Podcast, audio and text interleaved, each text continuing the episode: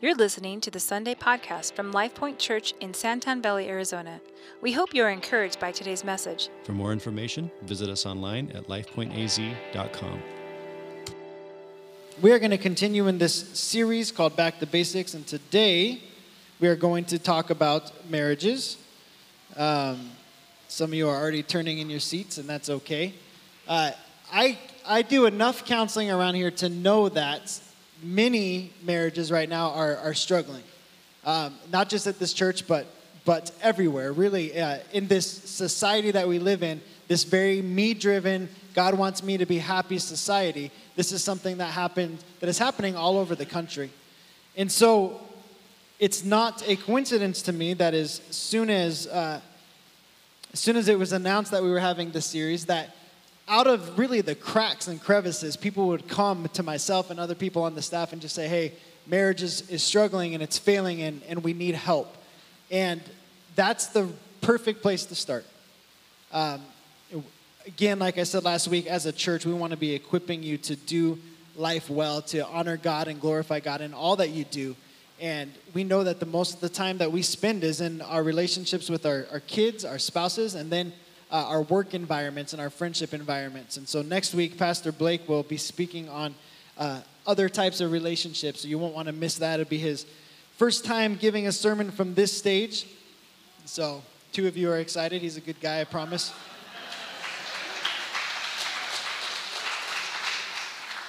So go ahead and stand with me. We're going to read the word of the Lord together. Uh, Ephesians 5, verses 21 through 33 say this Submit to one another out of reverence for Christ. Wives, submit, to your, submit yourselves to your own husbands as you, do the, as you do to the Lord. For the husband is the head of, of the wife, as Christ is the head of the church, his body, of which he is the Savior. Now, as the church submits to Christ, so also wives should submit their husbands in everything.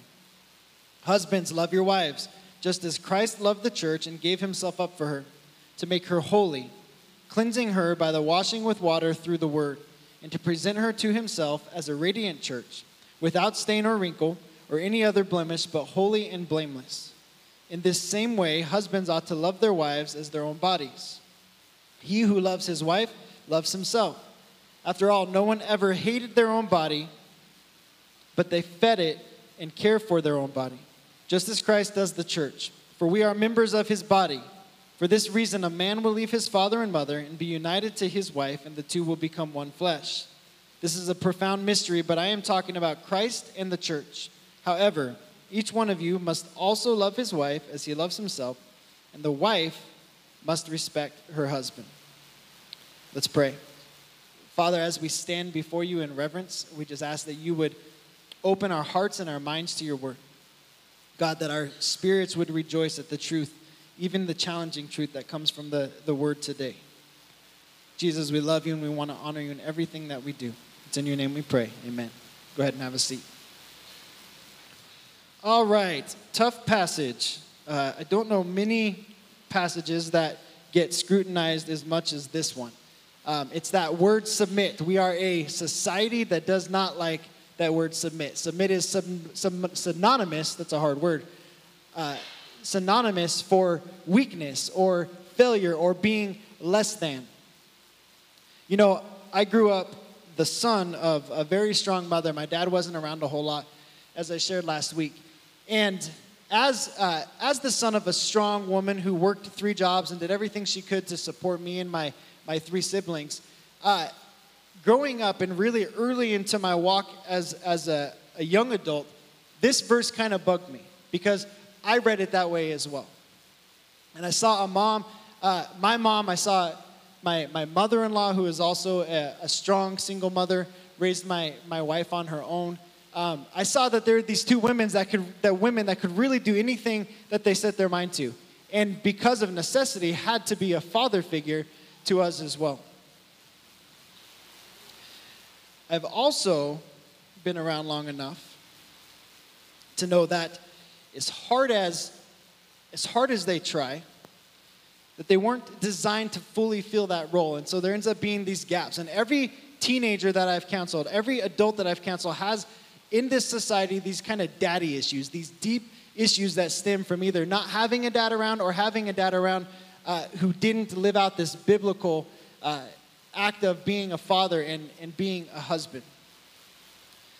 So I struggled with this, but then as I continue to grow in my marriage and my walk with God and, and, and have a better understanding of what the text is actually saying, it made all the sense in the world, and I believe that's how you will leave here this morning, too. I was talking with Mary McKinney. She is our uh, really resident prayer warrior. She's over the prayer ministry here and just a, a lovely lady. And she was telling me she did a study on this passage many years ago. And in the Arabic, um, this word means to be devoutly devoted, to be so devoted to somebody that you will go with them wherever they lead you. And that's really kind of how we're going to look at it today as well. Guys, I want you to know right from the beginning that if you have been using this text or other text to lord over your wives, to, to get what you want, we're going to take that away from you today. So um, you can choose not to listen, but wives, listen up. So, what happens in this text, uh, and really through this whole latter half of the book of Ephesians, is God establishes a very strong working order because He is a God of order. It says in verse 22 Wives, submit yourselves to your own husbands as you do to the Lord. For the husband is the head of the wife, as Christ is the head of the church, his body, of which he is the Savior. Now, as the church submits to Christ, so also wives should submit to their husbands in everything. So, what is important in this passage is this is that God is a God of order. See, the, the purpose of God is to glorify God the Father is to glorify the Son. The purpose of the Son is to glorify the Father. The purpose of the Holy Spirit is to glorify the Son and the Father. See, God, in His grandness and His goodness, has set up this order in this beautiful world that we live in so that all things would glorify Him, that all creations, that all marriages, that all relationships uh, have a chance to glorify who He is and to make a big deal about Him.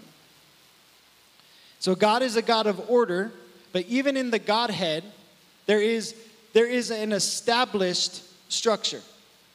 You see, Jesus is no less than the Father, but the Father, Jesus submits to the Father. The Holy Spirit is no less than Jesus. They are one, they work together, but they have separate roles. They are one just like we are in our marriages. You know, I worked in uh, woodworking for a lot of years, and I, I was a supervisor over the, the countertops area and uh, also did a lot of custom work. And I remember there was this one job, and it was a, a really big commercial job, and we were kind of in over our heads to some extent. It was kind of uh, a design that we had never done before, and didn't really have all the all of the the tools necessary to do the job correctly.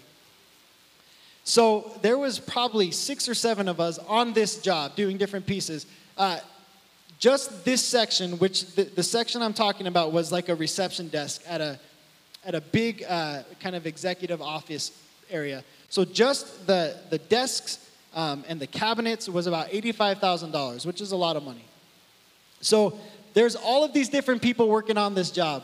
And I end up having to remake the countertop like four or five times. And every time I have to remake it, it costs the company more money. And the reason I had to remake it is because there wasn't really one person in charge.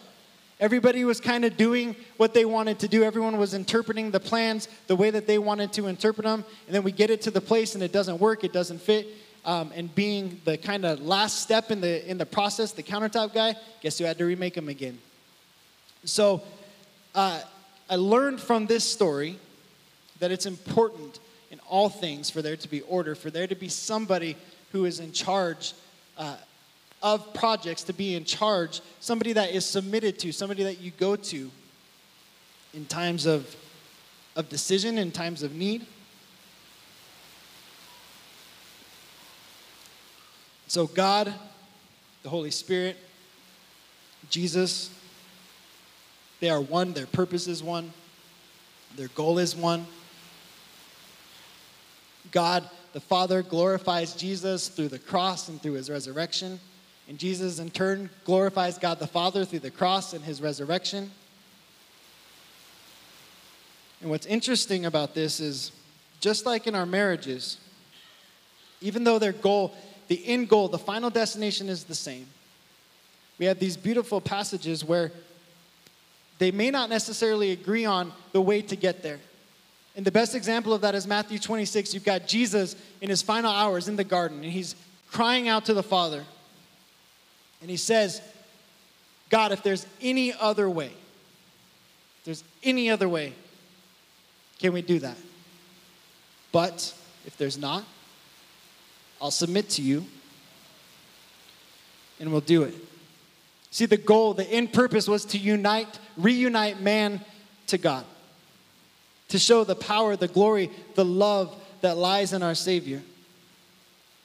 And Jesus says, Hey, I know this is the goal, I know this is where we're going. But if there's another way, let's do that. And ultimately, he submits to God the Father. And so, God in His wisdom, in His Trinity, in His triune nature, if He sees it fit and necessary to have structure, to have order, then we must see the good and the benefit it as well. You know, one of the problems we run into a lot in, in counseling in, in marriages is husbands and wives don't have the same goals.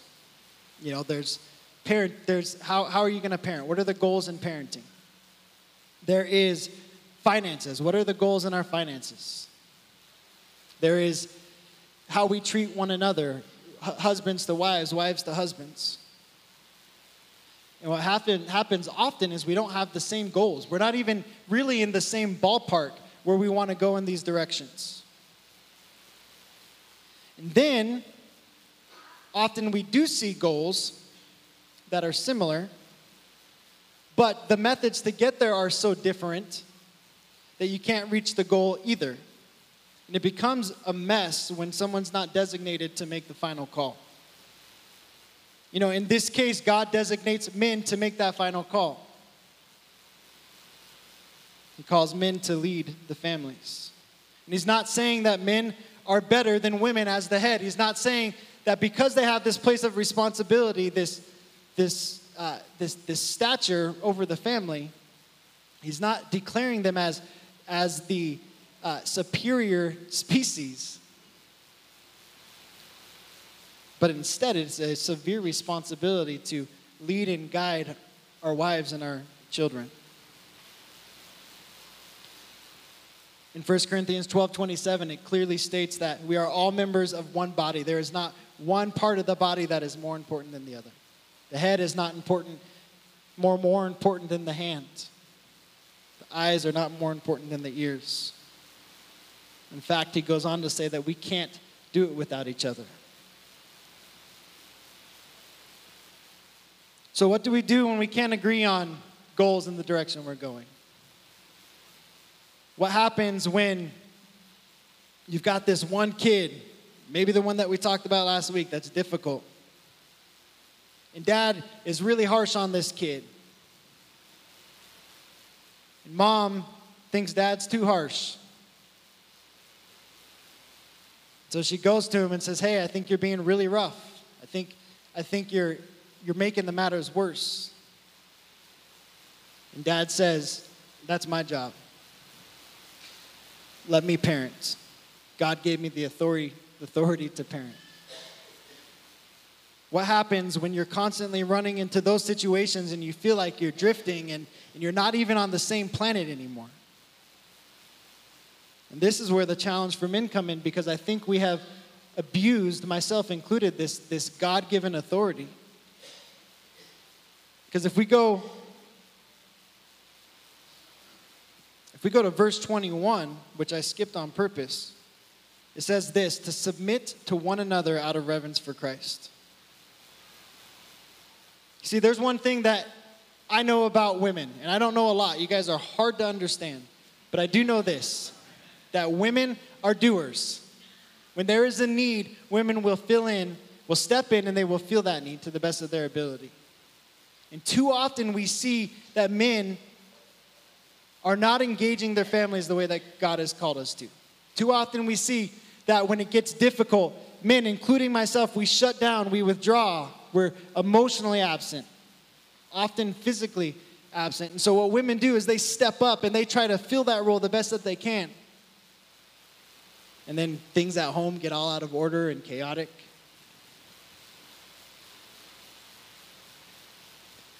The reason that happens is because of what it says in verse 21 submitting to one another out of reverence for Christ. Because men, when we meet resistance from our wives, we clam up. When they bring to us their suggestions, their ideas, and I'm not talking about all men, but it is a, a generalization. They bring these, these ideas to us and we, we shut down. You know, there was there was a situation in, in our marriage early on, maybe two years in, and we'll talk about it a little bit more in, in a while here. But uh, basically, what happened is I felt like we were supposed to make this life changing, uh, this life changing decision to move somebody somewhere else, just completely uproot my family. And all along, my wife kept telling me, "I don't think so. I don't think so." And being wise, I did it anyways. Ultimately, everything worked out fine, but what I learned in that situation and many other situations is that my wife was given by God this very sensitive spirit, and she, she hears from Him too. I'm not the only person in our relationship who hears from God. That my wife is full of wisdom and she sees things from a different angle than I do. And so early on, where I was this stubborn, I'm the man of this house, I'm gonna make the decisions, I learned really quickly to say, okay, this woman has wisdom and God speaks to her too. So I started to listen. We talked, she was a stay at home mom early on, and then finances got hard. She went back to work, and for years she wanted to stay back at home with the kids. And I felt really strongly that God was saying, just step out in faith and do it, and He would take care of it. And I, I shared that with her. I even boldly proclaimed that I thought that's what needed to happen. And she came back to me and she said, Josh, I may be disobeying God. I may be too afraid to let him have it. She's like, but I just can't do it. And I know my wife well enough to know if I would have put my foot down. If I would have put my foot down, she would have she would have done it. She would have quit her job and, and stayed home. But you know what happened? Eight months later, I go to rehab for a drug addiction, and she wouldn't have had a job. And I learned in that moment, because of the wisdom of my wife, I learned to just say, okay, maybe there's more to this than what I'm seeing.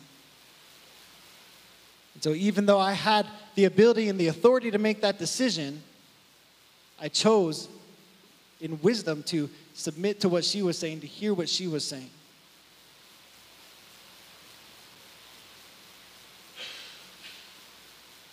So, men, lead, be involved, do things for the common good. Quit putting your wives in a place to do your job. Listen. It says in Proverbs that a wise man takes correction, but a fool abhors it. Let's operate in our biblical roles, submitting to one another. Then in verse 5, it says, Husbands, love your wives, or you could read it, honor your wives. See, just like Christ's job is to glorify the Father, and the Father's job is to glorify the Son, our job is to glorify God and honor God by honoring and loving one another. So, men, when we take care of our wives, when we love our wives like Christ loved the church, when we love our kids and we go after their hearts, it glorifies the Father. When we take care of our wives and we treat them with respect and hear the things that they have to say and take those into consideration, it glorifies and honors the Father. So ultimately, if we honor God first in all we do, if we take a second and say, God, does the way I'm treating my wife honor you? Does the way I'm treating my husband honor you? If we make that a habit, then we will find that we honor everybody that we're in relationship with. Husbands, love your wives just as Christ loved the church and gave himself up for her, to make her holy, cleansing her by the washing with water through the word, and to present her to himself as a radiant church without stain or wrinkle or any other blemish, but holy and blameless. So, men, again, when we respond to our wives, we should ask ourselves is this how Christ would treat his church? Would he beat her down with his words? Would he treat her as unlovely or inferior? Would he remind her of all the places that she's weak? Would he point out that her body doesn't look the way it used to? Or would he instead encourage her in the places she has grown?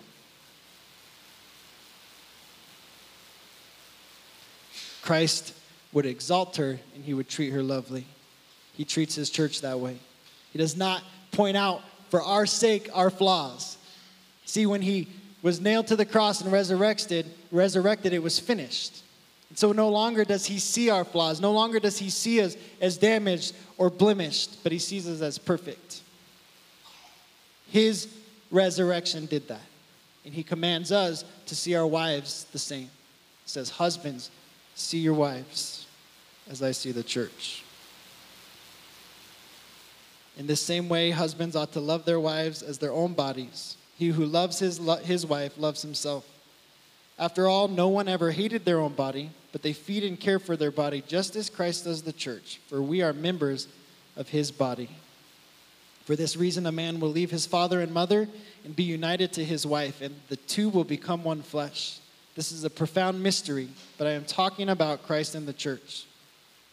So there's this constant reminder in this passage that we, once we, once we join into that covenant, once we say those vows, that we become one. So when I hurt my wife, I hurt myself. When I beat my wife down with my words, I am beating myself down because if she is weak, then I am weak.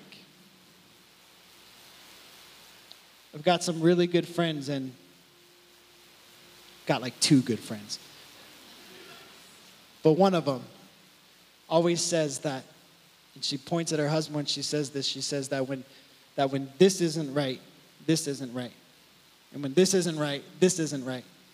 And there's so much truth in that because when our relationships with each other get off, when we're not glorifying, when we're not honoring one another and glorifying God through the things that we do, creates space. We create space. And when we're not following God and seeking Him and trying to glorify and honor Him in all that we do, then in turn we don't treat our spouses well either. So there is this reminder that our bodies are one, our, we are spiritually connected, and that God commands us as men to take care of our wives like we would take care of ourselves.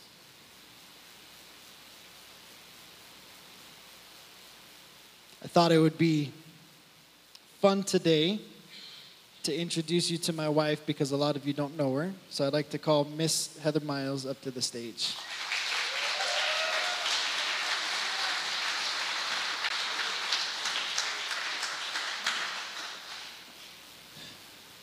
So we have been married for 14 long and grueling years. uh, we got married young. We were the couple who got married young. I think we had all three of our kids by the time we were 24, 25. Um, now we're in our mid 30s and we have basically all teenagers. We have three kids.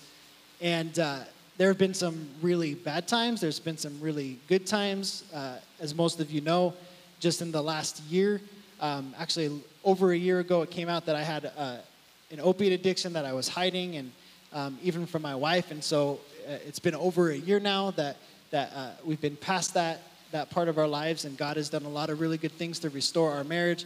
Um, there was many challenges along the way. We also had amazing times together, and and uh, the man you see up here, the the man you see who is able to handle uh, the addiction the way that it is, is is mostly because of how she has always seen the good in me. My whole life I've never felt good enough for anyone, and she has constantly reminded me that there is more for you, that God has designed you for great things. And so I'm blessed to have her up here with me. And um, wanted to ask her some questions. First one is this In light of everything we have gone through, including the bad decisions, how do you submit to me when you feel like you can't trust me or that I'm not hearing from God? Um, that's a good question. And I'm sure that's a question a lot of women probably want to know too. Um, I am reminded of David and his battle with Goliath. And if you've looked into that story or you've read that story at all, you know that Goliath wasn't David's first battle. That um, he faced a lion and a bear, and there were smaller battles prior to the one that was the most important. And I believe that I have, God has given me a couple battles to prepare me for a bigger moment. And uh, one of them was the one you spoke about earlier, um, moving to Colorado. So early on in our marriage, um, my husband wanted to uh, take a position at the place he was, the, he was working for in Colorado. And for me, I was already a little skeptical, but I wanted to support him. I felt like leaving behind my family. I had a six month old at the time I was worried about. So I just began to pray. I prayed and said, Lord, what is it that you are wanting? Not what we want, but what is it that you want for our life, eh, lives? And um, I really felt like God said, You're not supposed to go. So I approached my husband and I said, Josh, I, I'm not so sure this is the right decision. I really feel like you need to pray about it more and seek the Lord, and I don't feel like this is what we're supposed to do. But to submit was then give him the ultimate decision. Whatever he chose, I was going to support him no matter what decision he made. And maybe I wasn't the one hearing properly, um, so I just decided I would submit to him because God ultimately had my heart and my kids. Um, he had what was going to happen and planned for them, and to protect us and keep us safe. And he, he would take care of me no matter what happened. And that is ultimately where I was putting my trust. Not that I don't trust him, he makes lots of decisions that I do are from the Lord. It's just in that particular moment, I didn't feel like that's what God wanted from us, but I was going to submit. And I prayed and said, Lord, would, would Josh be able to see you in the situation? Shortly after we moved, um, I was driving our truck and the transmission went out on the way to Colorado. And then about 20 miles from where we were supposed to be. And then as Josh pulled the car off of the towing trailer of our 24 foot U Haul, he ripped the front end off because he didn't unlatch something from the car. So now here we are in a new state. uh, don't know anybody, don't have family or support or church yet, and um, we have no cars. And then to make matters even more awesome, uh, the apartment we were supposed to move into, the rent, previous renters had destroyed it and they needed more time to prepare the apartment. So now we didn't have a place to live for a week. So, um, in all of that, I could have rubbed it in his face and said, See, I told you this wasn't God. But I didn't. I supported Josh and I said, God will figure it out. He knows what he's doing. And I, and I knew that God would speak to Josh's heart and show him that maybe this isn't what we were supposed to do. Um, as we lived there for about a year, and as I continued to just pray things through and pray God's will over what we were supposed to do from there, um, the Lord did move on Josh's heart, and he made circumstances happen that only God could do. And um, we were able to sell our house full asking price just before the market crashed, which was amazing. And that was totally the Lord. And he did provide and he did take care of me. And um, it was it was a small battle, but it, it helped me for future battles that I knew, you know, that I would face. So, um, does that answer the question? Yeah, no, definitely. And the the truth of that story is yes, I've done some idiotic things. And secondly, is that you know we wouldn't be at Life Point if none of that happened. Um, we wouldn't have ever moved out to Santan Valley. So so even though uh, there were warning signs that, that I ignored and didn't really take the advice of my wife. Um, God had a purpose, and He used it for our good, like He always does. And that's ultimately what gave you the faith was that you knew that even if it looked different or turned out differently, ultimately God would use it for our good. So uh, the second part of that question was, how do you follow your husband if you feel like you can't trust them? Because I know there's, you know, women women in here and, and men who have had things happen to them, and it's really hard to trust their spouse right now. Oh, that's a tough one, huh? Well, I would say, I do, I would say that trusting somebody that you love when you've been lied to, or maybe there's been infidelity, or um, something behind the scenes and it comes to light, and suddenly you can't trust. That's a really hard place to be in.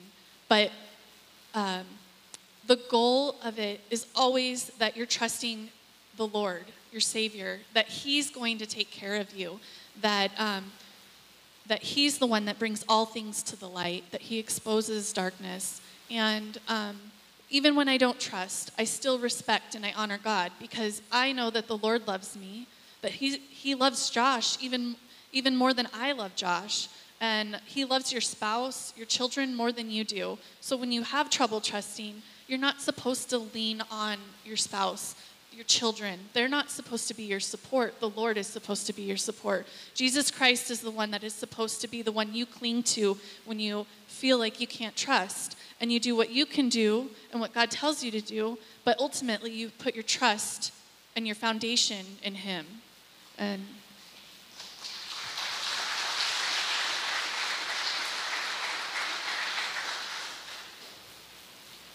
Amen. So we skipped verse 33 on purpose. Verse 33 says this However, each one of you also must love his wife as he loves himself, and the wife must respect her husband. So it says in this passage that the most important thing for a wife is to feel loved and for the husband to feel respected. Like 99% of our, our fights, if not 100, is because I feel disrespected and she feels unloved. A great example of this, and I think any couple in here, married, married or not, has been through this. You get in the car, going to eat somewhere, and I turn to her and say, Hey, babe, where do you want to go to eat? And the answer you always get is, I don't care. Anything, right? So then I say, Okay, we're going to go to this place. I don't like that place. Okay, we're going to go to this other place and we're going to get this. I'm just not in the mood for that. I had that yesterday. Okay, so then what happens is because she has asked me to make the decision and then now taking the decision away from me is how I perceive it, I feel disrespected.